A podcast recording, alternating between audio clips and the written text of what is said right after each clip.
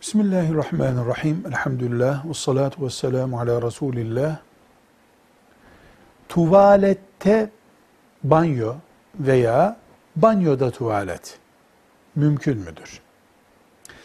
Ya da biraz daha anlaşılacak şekilde konuşursak, tuvalet olarak yapılmış bir yerde oturup gusül abdesti alınabilir mi?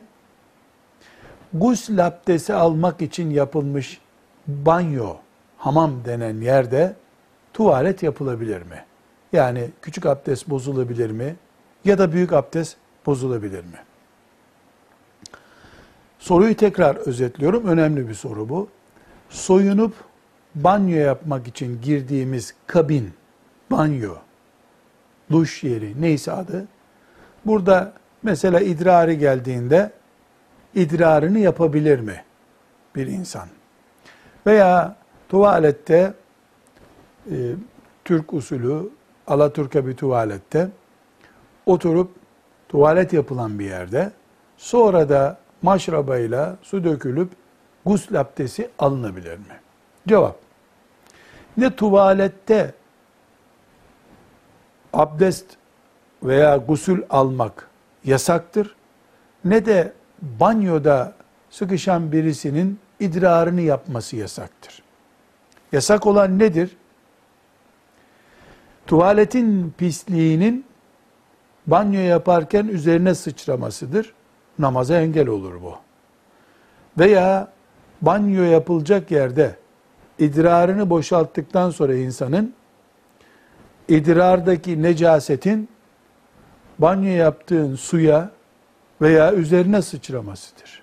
Böyle bir tehlike söz konusu değilse tuvalette de gusül abdesti alınabilir. Zikir yapmamak şartıyla abdest de alınabilir.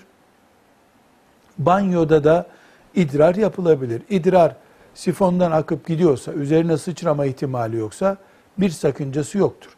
Hadisi şerifte banyo yapılan yerde idrar boşaltılması yasaklanmıştır. Ama o banyo hangi banyodur?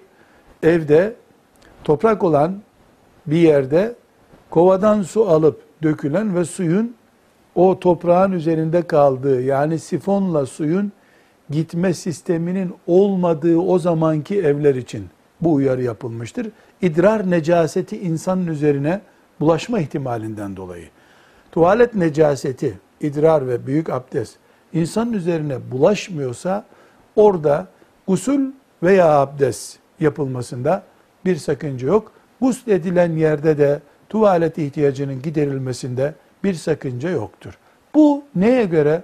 Zaruri bir fıkıh ortamına göre elbette tuvaletin ve banyonun ayrı, yer, ayrı yerlerde olmasını tercih ederiz. Velhamdülillah.